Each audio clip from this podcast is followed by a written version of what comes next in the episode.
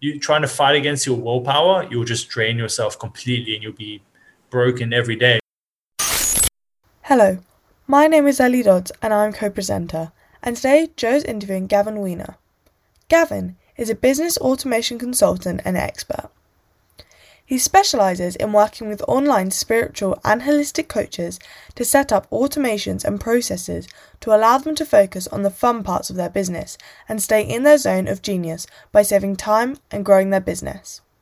Back to the studio. Power to Live More with Jo Dodds. Welcome to the Power to Live More podcast, all about productivity, organisation, well-being, energy and resilience.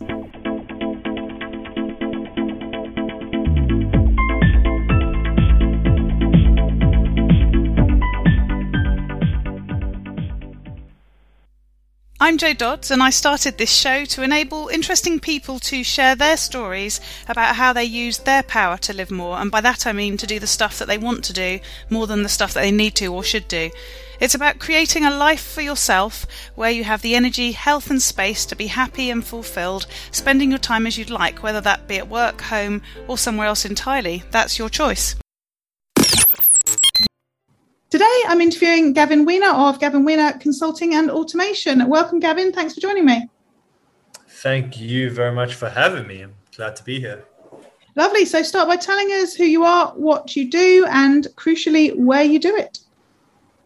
So, I am the Gavin Weiner of Gavin Weiner Consulting Automation. And right now, I'm in Bali, but I'm very soon heading back home to South Africa. And to kind of give the the short version of a long story is what I do is I'm a automation agency owner and I work specifically with online spiritual and holistic coaches and businesses to introduce systems and automations and processes that let them save time in their business, let them take all that overwhelm off their shoulders, and ultimately let them focus on the fun parts of what they enjoy working with clients being creative and not having to worry about all the other boring business stuff. Lovely. And how did that all come about? Because I guess it's not something that the average person in that position would be thinking about because they're thinking about healing people and working with people holistically and all that sort of stuff. The the sort of technical stuff is probably not top of their their mind. Um, and also now there's many more of them working online, but a lot of those people wouldn't have been working online in the past. So it's an interesting niche to have started with, which I guess has grown exponentially in the last year with the pandemic. so tell us how it all came about. Mm. So my backstory is very like technical, like starting with computer science and all that, but. Yeah. To kind of just mention the actual niche part, that is pretty much why I went in this direction. Is I, I found myself um, working with one specific client who is an astral projection coach. So hmm. it was pretty pretty out there for me when I yeah. first heard about it. But like I very quickly learned and realized I was like, oh, he's doing amazing stuff. People really are benefiting from what he learns, I mean, from what he does. But he was just spending so much time on the stuff he doesn't enjoy, the business stuff, when he just wants to be working with people. And also for my own journey of having coaches and mentors and having explored a lot in Bali, especially in the last few years, I just realized like these these coaches specifically in the spiritual and holistic space are doing awesome things for awesome people, but like they're getting bogged down and overwhelmed by all this admin stuff and setting up systems because that's just not how their brains work and yeah. that's very much how my brain works because like I said, I come from a, a big background of computer science. I was working as a full-on developer for um, one of the biggest fashion brands in South Africa, which was amazing, it was fun, but I kind of just had that drive to go travel and work online and everything. Mm-hmm. And also just different problems, just kind of see what else people are going through. And yeah, I just very quickly learned that I loved that was working with different businesses and different focuses with very different problems. Um, and it was awesome. It was really cool to see the changes in businesses and helping them build these applications. Mm-hmm. But the clients I found that I really enjoyed working with was when it was kind of these shorter situations of like, oh, we work together for a few weeks or a month, and I create a, a script or an automation that saves them a ton of time. And just seeing that big win kind of off the bat, I was like, I enjoy this because it was kind of you could really see the impact you're making, especially in the smaller businesses. So it naturally just developed from there. And then being in Bali, that's where the spiritual focus came in. Yes, yeah, yeah. So, where do you start when you work with somebody, uh, or, or how do they decide they need somebody like you? Because again, some of the things for me around things like automation or, or, or even things like outsourcing, quite often people sort of think the concept is good. it would be great, mm. but don't really sort of think enough about it to know where they need it if you like so you know i talk to people about automation quite a lot and i and i share the things that i automate so i say you know when i i don't know book people in for the podcast i've got it set up so that the zoom call gets booked and my draft email response to them gets put into my inbox and you know various other things happen um, as a way of sort of helping people to understand what's possible how, how do you work with people because as I say, they don't really understand half the time, or most of the time, I would imagine, what's actually possible. And I bet there's a lot more possible possibilities that you can create once you get to understand their business that they wouldn't have even thought about. Yeah, that's the big thing you mentioned. They sometimes don't even know what's possible. And the the crazy thing is, for a lot of people I've worked with, is they they know they they like have that sense that there must be an, a better way to do it to introduce more structure and process and all that but they firstly don't even know where to start looking and they don't even have enough time to start looking because they're still doing everything themselves and manually yeah. it's it's kind of like a chicken and an egg type situation almost. Yeah so one thing I, I recommend to, to everyone it's like even way before you are feeling like overwhelmed is like you just need to start documenting your processes. And that's what i do with people when i first start with them. I say like i everyone's using their own apps and software. Everyone's different. But the first step is what are you currently doing in your business like you need to just start documenting out what are those repeatable processes you're doing because also if it's not something you're doing over and over, you can't automate it really anyway. It needs to be something that's happening the same way or almost the same way every time. Yeah. And it needs to be, be happening frequently enough that it's actually worth automating. So that's that's always the first step, whether um, I'm doing it for my own business, just documentation, but just what am I currently doing? Just start mapping out those processes the manual ones. Like I go to when I book in a client, like you're saying, booking a podcast episode, I need to send them this email with this information. I need to create a, a folder for them maybe in Google Drive. I need to set a reminder to like just start mapping those out like one step, two step, three step. That's the first step every time for me. Yeah. Yeah. And so that's the beginning bit of it. So you've got somebody who who's who's done some mapping of, of their processes. What hmm. what's the next step, and how do you help them? Yeah, so from there, once you know what you're trying to achieve, then that's when more the technical things kind of step in because obviously yeah. you have so many tools out there. You have like I work primarily with Zapier and Integromat, mm-hmm. um, but obviously there's so many automation tools out there, and I actually put out a, a, short podcast episode about this recently, and I said that really the the best one for you is just the one that supports whatever you're using and is like obviously user friendly. So that's when kind of the technical research comes in a little bit. Is like okay, we've got these processes, we're using these apps where they're interacting this way uh, between each other, or we want them to interact this way. Now, which automation platforms are there available, whether it's Zapier or Integromat, and are the apps we're using supported and offer the actions and the kind of what we call triggers that allow us to achieve what we want. Yeah. I haven't come across Integromat. Is that um, sort of quite specialist? I mean, Zapier can be quite um, you know it's got a lot of, of apps that most people are using. I, I certainly don't often find things that don't connect using that.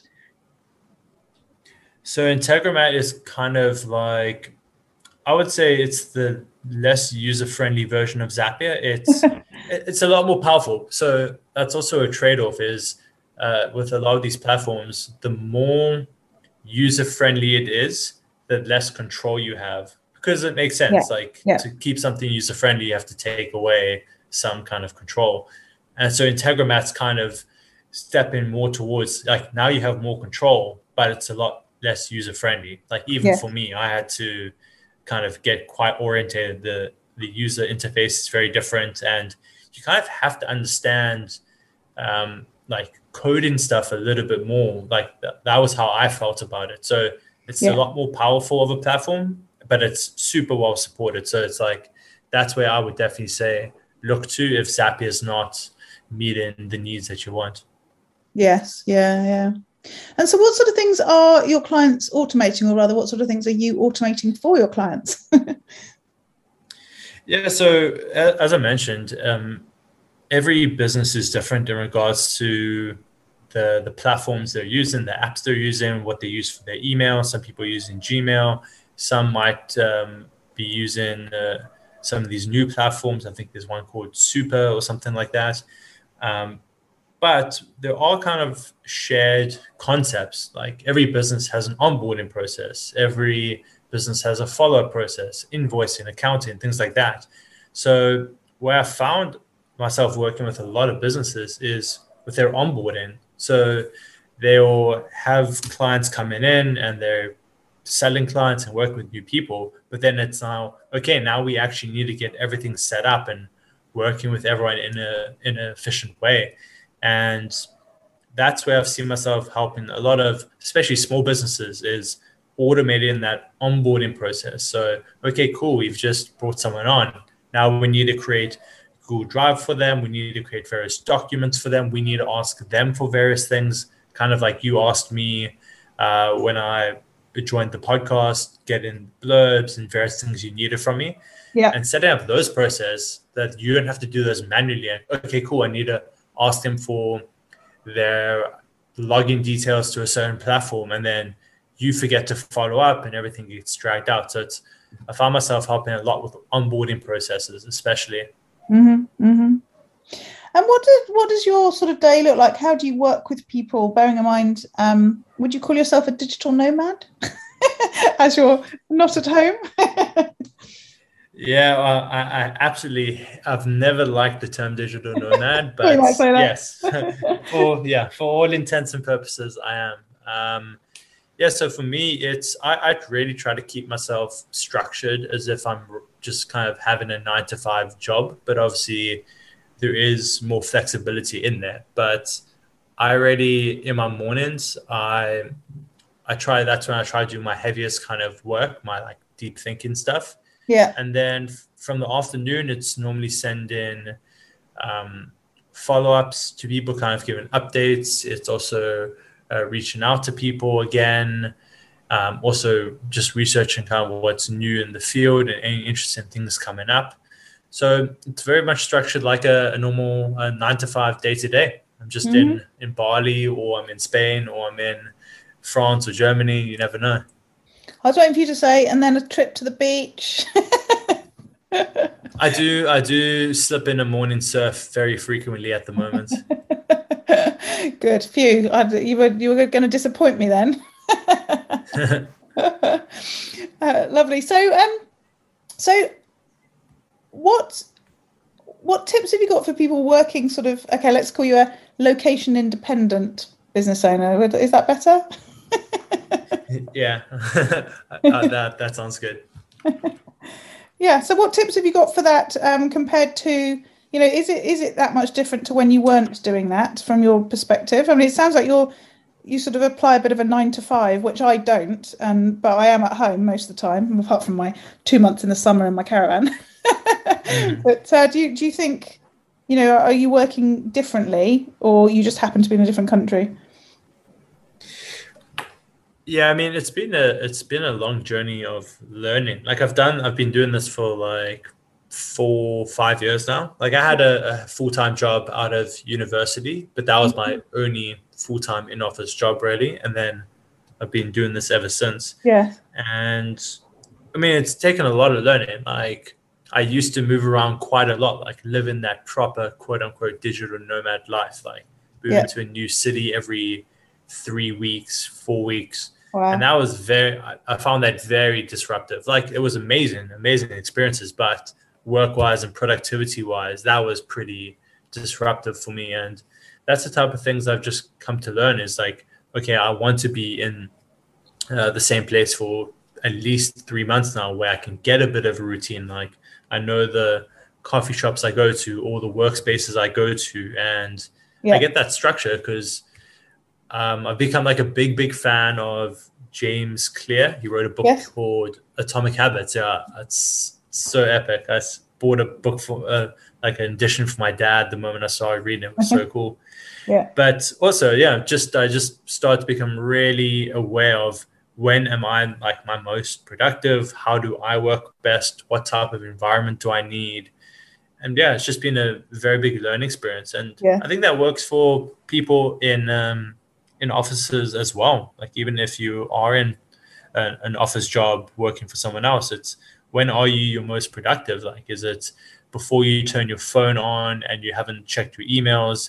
Is it for like a three hour time span right in the morning? Just like bang things out as much as you can then before you kind of slip into the distracted ways. Like just knowing when you are at your best. Yes, yeah.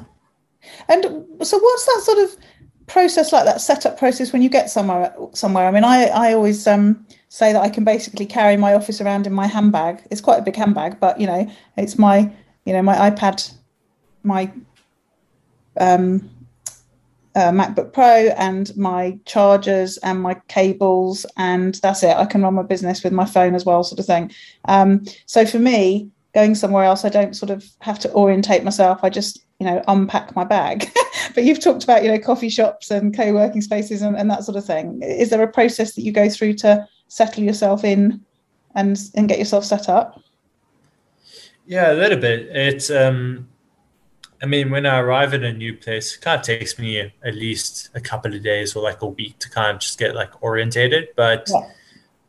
I kind of I carry myself a little keyboard. I've got like a fold out um, laptop stand, so kind of I'm like one of those people with all the gadgets and stuff. Yeah. I've got like my little notebook to the left hand side. So yeah, I kind of have like my own little space and my own little routine. I think it kind of just like triggers me into a certain kind of productivity flow. But Yeah. I was just thinking about it as you were mentioning, like, oh, you just kind of get your bag, you pop your laptop out, and you're good to go. I think for me as well, because I'm doing at times quite a lot of like coding stuff. Yeah. And for me, that takes like a lot of focus to kind of get into, and it can be quite draining. So I think the routine helps me in that regards as well. But if I was kind of just like quickly checking in with clients and stuff like that, I could do that on the go as well. But Uh-huh. kind of for some of that stuff, I need that routine. I need that like structure. Yeah. To get you sort of in that sort of focus mode. Yeah, exactly. Like Mhm. for you, can you kind of just almost like at the beach, like that digital nomad kind of cliche, like pop open your laptop, bang out 30 minutes. Yeah? I I think I can, and it's funny. Some people talk about um, you know, going to coffee shops particularly because they like people. I go to. Mhm. I, I mean, I haven't done it for a long time because of the COVID thing and everything else. But the things I've liked about going and working in a coffee shop is not actually the people; it's the fact that I'm completely on my own and I don't know anyone. so it's almost like I I cocoon myself with a load of strangers, um, and that Mm. helps me to focus as well. But yeah, I mean, I I do.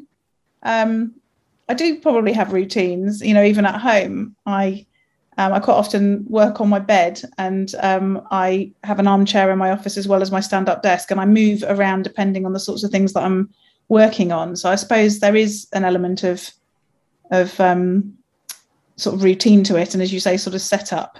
Um, and I have always been very particular about my desk. I mean, I'm sure I've mentioned on the podcast before. I, I worked with a, a really good friend of mine now about 20 odd years ago, and uh, she used to have a little game in our office. She used to go and uh, open all the filing cabinet drawers and then time how long it took me to get up and shut them all because it used to wind me up. and uh, other people would come and like get my uh, in tray and put it slightly skew because I knew that would really annoy me as well. Um, so I probably have created, you know, structures to to get myself in the in the groove quicker, I suppose. But I think I'm just quite good at um, focusing on the thing in front of me. So you know, I've worked, you know, at train stations, in, as I say, in coffee shops. I'd work in my caravan. I've worked sat outside something waiting for my daughter to do some activity so yeah i probably am quite good at sort of getting there and focusing quite quickly but then i'm not you know often doing really deep stuff like coding and that sort of thing which perhaps uh, you know is is helpful so what about that um, making sure you get done what you need to get done how do you manage your your task list i mean I, have again talked a lot about the fact that i've got a very sophisticated setup on todoist which blows people's minds if i ever try and explain it but it works for me how do you do that? What do you do to make sure you get done what you need to get done? It's quite funny because obviously I am a like technology person and I've yeah. tried Todoist, I've tried Trello, I've tried actual project management softwares like Asana and everything. Yeah. And honestly, for me, the best thing is just like a notebook. And, and I literally, yeah. I literally create little like I draw out bad squares like as a little checkbox with the task next to it and I've got highlighters and stuff. And I don't know, it's it just feels like it gives me more of a sense of like completion and like progress when I can literally cross something out or highlight it or scribble little notes. I think it's like maybe that whole thing of like the more senses you engage, the more focused you are, or something like that. Yes, yes, yeah, yeah. Interesting. I said many times on here, there's so many um, guests that come on who like pen and paper, and it really isn't me, but I'm in the very small minority of guests on here that say that. there's so, actually hmm. there's actually this one program I joined about a year and a half ago, two years ago. It's by this guy named Sam Ovens. I'm sure a lot of people have come across him. But uh-huh. when you when you sign up for his course, you get sent this printed like hardcover it's like a to-do book kind of, but they call it the what do they call it? It's like an action action book or whatever. Yeah. And what I really liked is it's kind of got almost what I do in a notebook as well. So it's like, what are your three big tasks for the day? Uh, what are you like three things you're grateful for? What are three big wins type of thing? But it's like very structured. Every day is just the same. It's like, what are you grateful for? Three things. What are the three things you're going to achieve today? did you achieve your three goals? Yeah. Like reflections. And it's just the same thing every day. And that was actually also really, really cool. Yes, yeah. There has been quite a move towards those sorts of planners in, in recent years. And um I'm just trying to think of the, the sort of big names. Um Michael, I can't know what his name is now. Uh it's gone completely.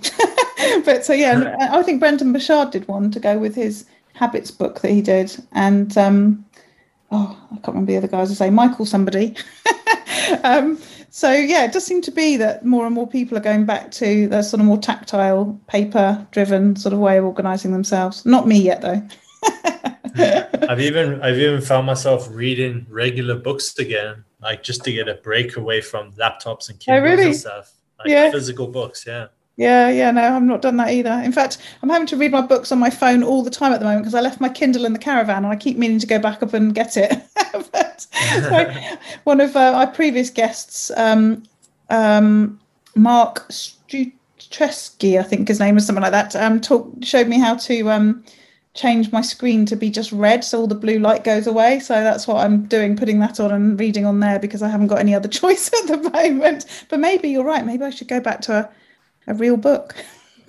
uh, I promise you, it's a game changer. Once you once you start, you're not going to stop. so, what about um, thinking of technology tools and apps that, that you recommend? I mean, I think we we need to take Zapier off the table because you've already mentioned that. I think you need to find some more. yeah, so obviously uh, Zapier is a big one. Like yeah. not just with my clients, but also for myself. And I know you also use it considerably yeah. for yourself. Yeah. Um, but also like I think everyone's probably heard of Calendly, but Calendly has been like such a game changer for me, especially with time zones, because yeah, yeah, having to handle time zones, it's an absolute headache. So that was that was really really epic. Definitely. really fun. I can add one into that as well that um, I use to check time zones is Time Buddy. It's an app on the um, on the phone, and um, that's really good in terms of you know double checking stuff before you start when you're not able to use the calendar side of thing. Mm, actually, speaking of that, that reminds me one I use also to compare time zones, and I've tried so many different Mhm. like time zone con- Yes. comparison apps, and this one just works best for me. It's just called time.is and then Yeah. it's forward slash compare. And for me, I don't know, it just seems to lay out things the most clear, and it's been so epic for me as well for that. Brilliant. Mm-hmm. Yeah. Any others? Yeah, being besides, I, I keep things pretty lean to be honest. I love Notion, so pretty much all my note taking used to be like in Keep and Google Docs and all that, but Yeah. I do everything in Notion now. Um, Uh-huh. I'm sure people have come across it, but really, really awesome in how you can embed images and docs and nest pages inside of pages. It's just like a much, for me, a much easier way to manage, especially documents versus Google Drive and Google Docs. So that's been Yeah. awesome. And then, uh, yeah, I mean, that's actually kind of it of what I use every Mhm. single day, to be honest. Mm-hmm. Mm-hmm. Lovely. And what about other people? Do you outsource anything? Do you get other people to, to help, or are you very much a, a one one man business?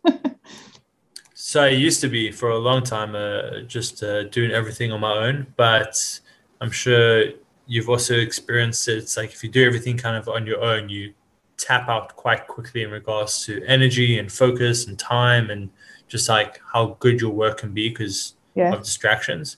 So in the last um, two years, pretty much since I got to Bali, I essentially migrated more towards being an agency, quote unquote. So I've brought in amazing team members like um, uh, Fahim. He's been amazingly helpful in regards to some of the automation stuff and more like Cody type stuff when it needs to come up. And I've got um, Brian who helps with Zapier stuff. Um, and then also I've got Donna. She helps me with a lot of my uh, businessy type things, kind of following up with people and just keeping me organized. Like it's Mhm. such a weight off my shoulders. Yeah, I've I've realized you you just can't do things on your own. It's No. or it's very difficult too.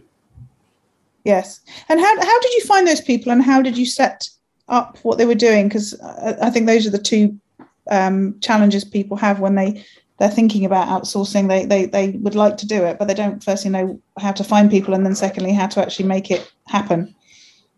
Yeah, it's interesting you mentioned that because I've actually found myself helping clients quite a lot with that of like we're like, okay, cool, we've got these processes that's either automated or delegated, and they're like, well, I don't know how to find anyone.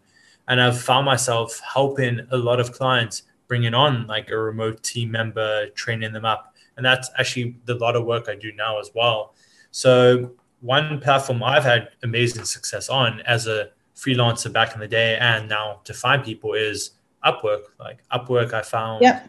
Donna, who's been amazing, Fahim, Upwork, Brian, Upwork. Yes, it's been really, really awesome because like I've been on the other side of the the coin of being a freelancer myself. So maybe I also approach it more with the mindset of like it's just other people on the other side of the world or in another country just wanted to do really good work. So it's Yeah. like I think um, the fact that it is kind of can be a bit faceless attracts people a little bit. They're like, oh, it's just some random person. How can I trust them, etc., etc. But I was like, I was once that person on the Yeah. other side. So I'm like, I trust me. I can get stuff done. so now I kind of approach it the same way. And yeah, it's everyone I've helped, every client I've helped bring in like a team member to start delegating and systemizing stuff more. It's like they're like, wow, I can't believe I didn't do this earlier type thing. No, it's interesting you saying about that sort of faceless thing. I was um, having a little chat on Todoist with one of my VAs last week about how old our children are now, because my daughter's 15 and her son is now four, and I think we've been working together for about six years, and um, we've never actually spoken. So at no stage during our business relationship did it involve a phone call or even Zoom, which I guess now it probably would have done, but. Um, she's in the Philippines, and uh, we've only ever communicated through email or through now To Todoist. But it's funny because you know she was saying something about Ellie, and I was like, oh, she's 15 now. She's like, wow. And I was like, oh, how old's your son now? And you know, I remember when she had him and and all that sort of stuff. And um, it's funny that we have got quite a strong relationship, but we've never spoken. so, as you say on that whole sort of trusting thing, um, like I, I love your comment. I trust me, so why wouldn't I trust someone else? yeah, yeah. I mean, I think that's also a big mindset we can have. Like, yeah, I actually read it in a book quite recently as well. Um, it was a book called the the Confidence Game. It was actually about um, con artists, so they're kind right. of like a, a, a kind of nefarious topic. But in the book, they were saying most success, uh, the most successful people in the world are actually more trusting because you kind of need to be trusting to succeed. Like you need to trust people in deals and working with people, but also successful people are more open to being conned because of that, because they are by default trusting. But it's like you need to trust people to get things done in this world. So mm. yeah, mm. that also kind of nailed it for me in like mindset wise. Yes. Yeah. Yeah. Interesting. So you talked about um, interspersing your work with a bit of surfing.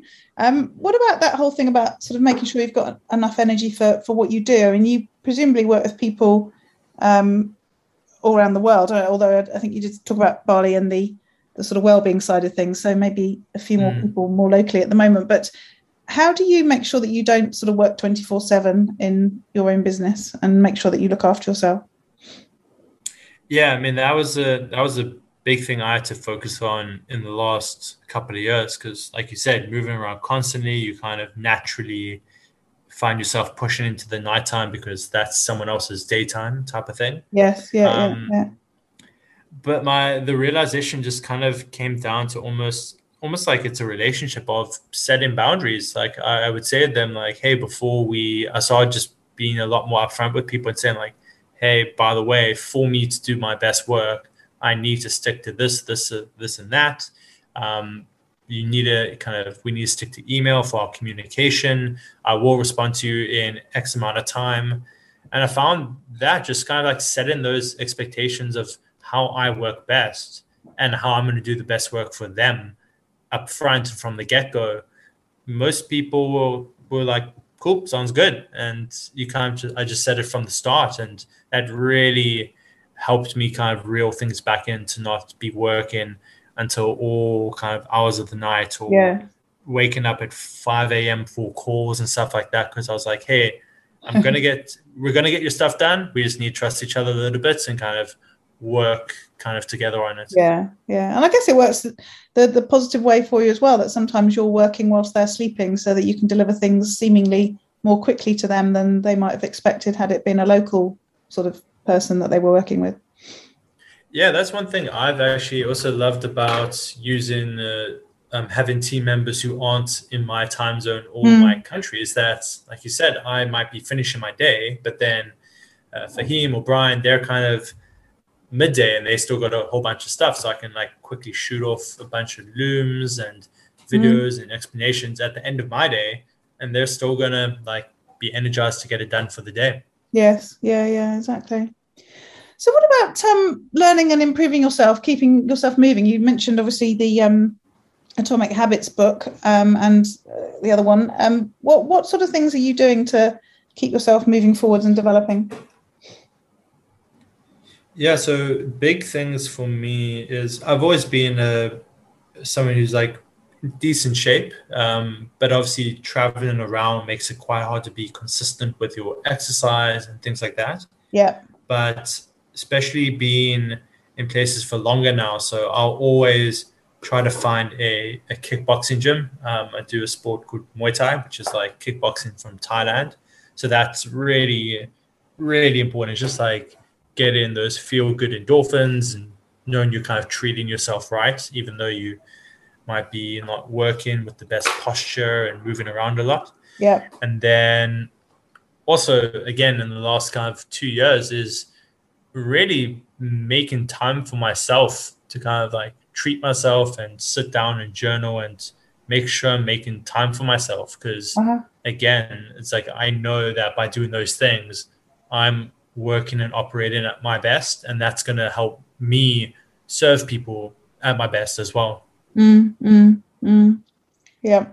And we talked about the atomic habits. What are there things that you particularly are doing differently now, having enjoyed that book? Oh, everyone has to read that book, in my opinion. It's so good, and it's not even it's not even that long of a book. Like, I think everyone has to read it. Yeah. Um, one one massive massive takeaway I took from it is I think he said it in like literally the first few pages, and it was oh, it's actually two things. It's kind of how um, the good and the bad compounds. So like how Yes. everyone knows the whole one percent rule, like one percent compounding. If you take positive steps every day, you end up with it's like kind of three thousand percent growth in a year.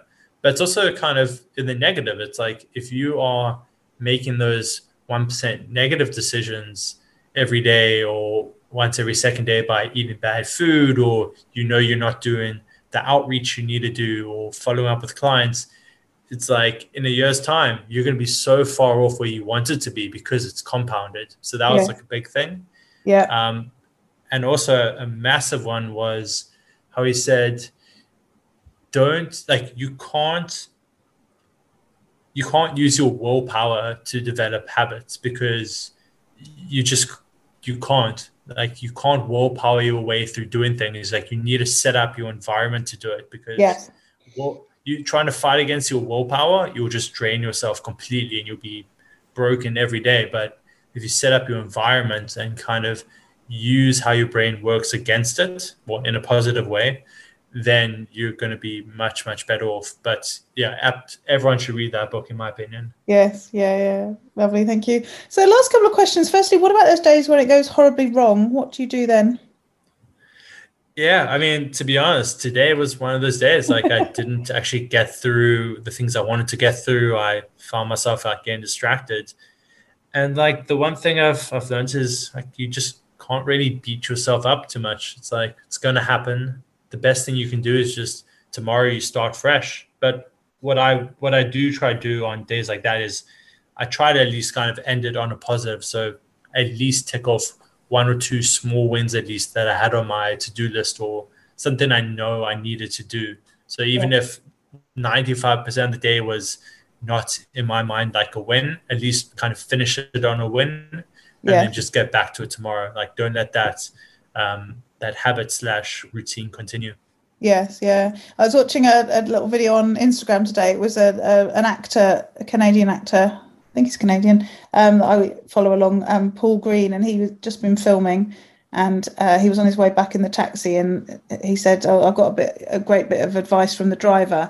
And the, he said, "You know, what what helps you sort of to move forwards each day?" And it was something like, "Forget yesterday." You know, like don't get sort of bogged down in worrying about things that have gone wrong or didn't happen or, or whatever. Just you know, move on to the next day, sort of thing, which I thought was uh, was a good one in terms of that sort of question.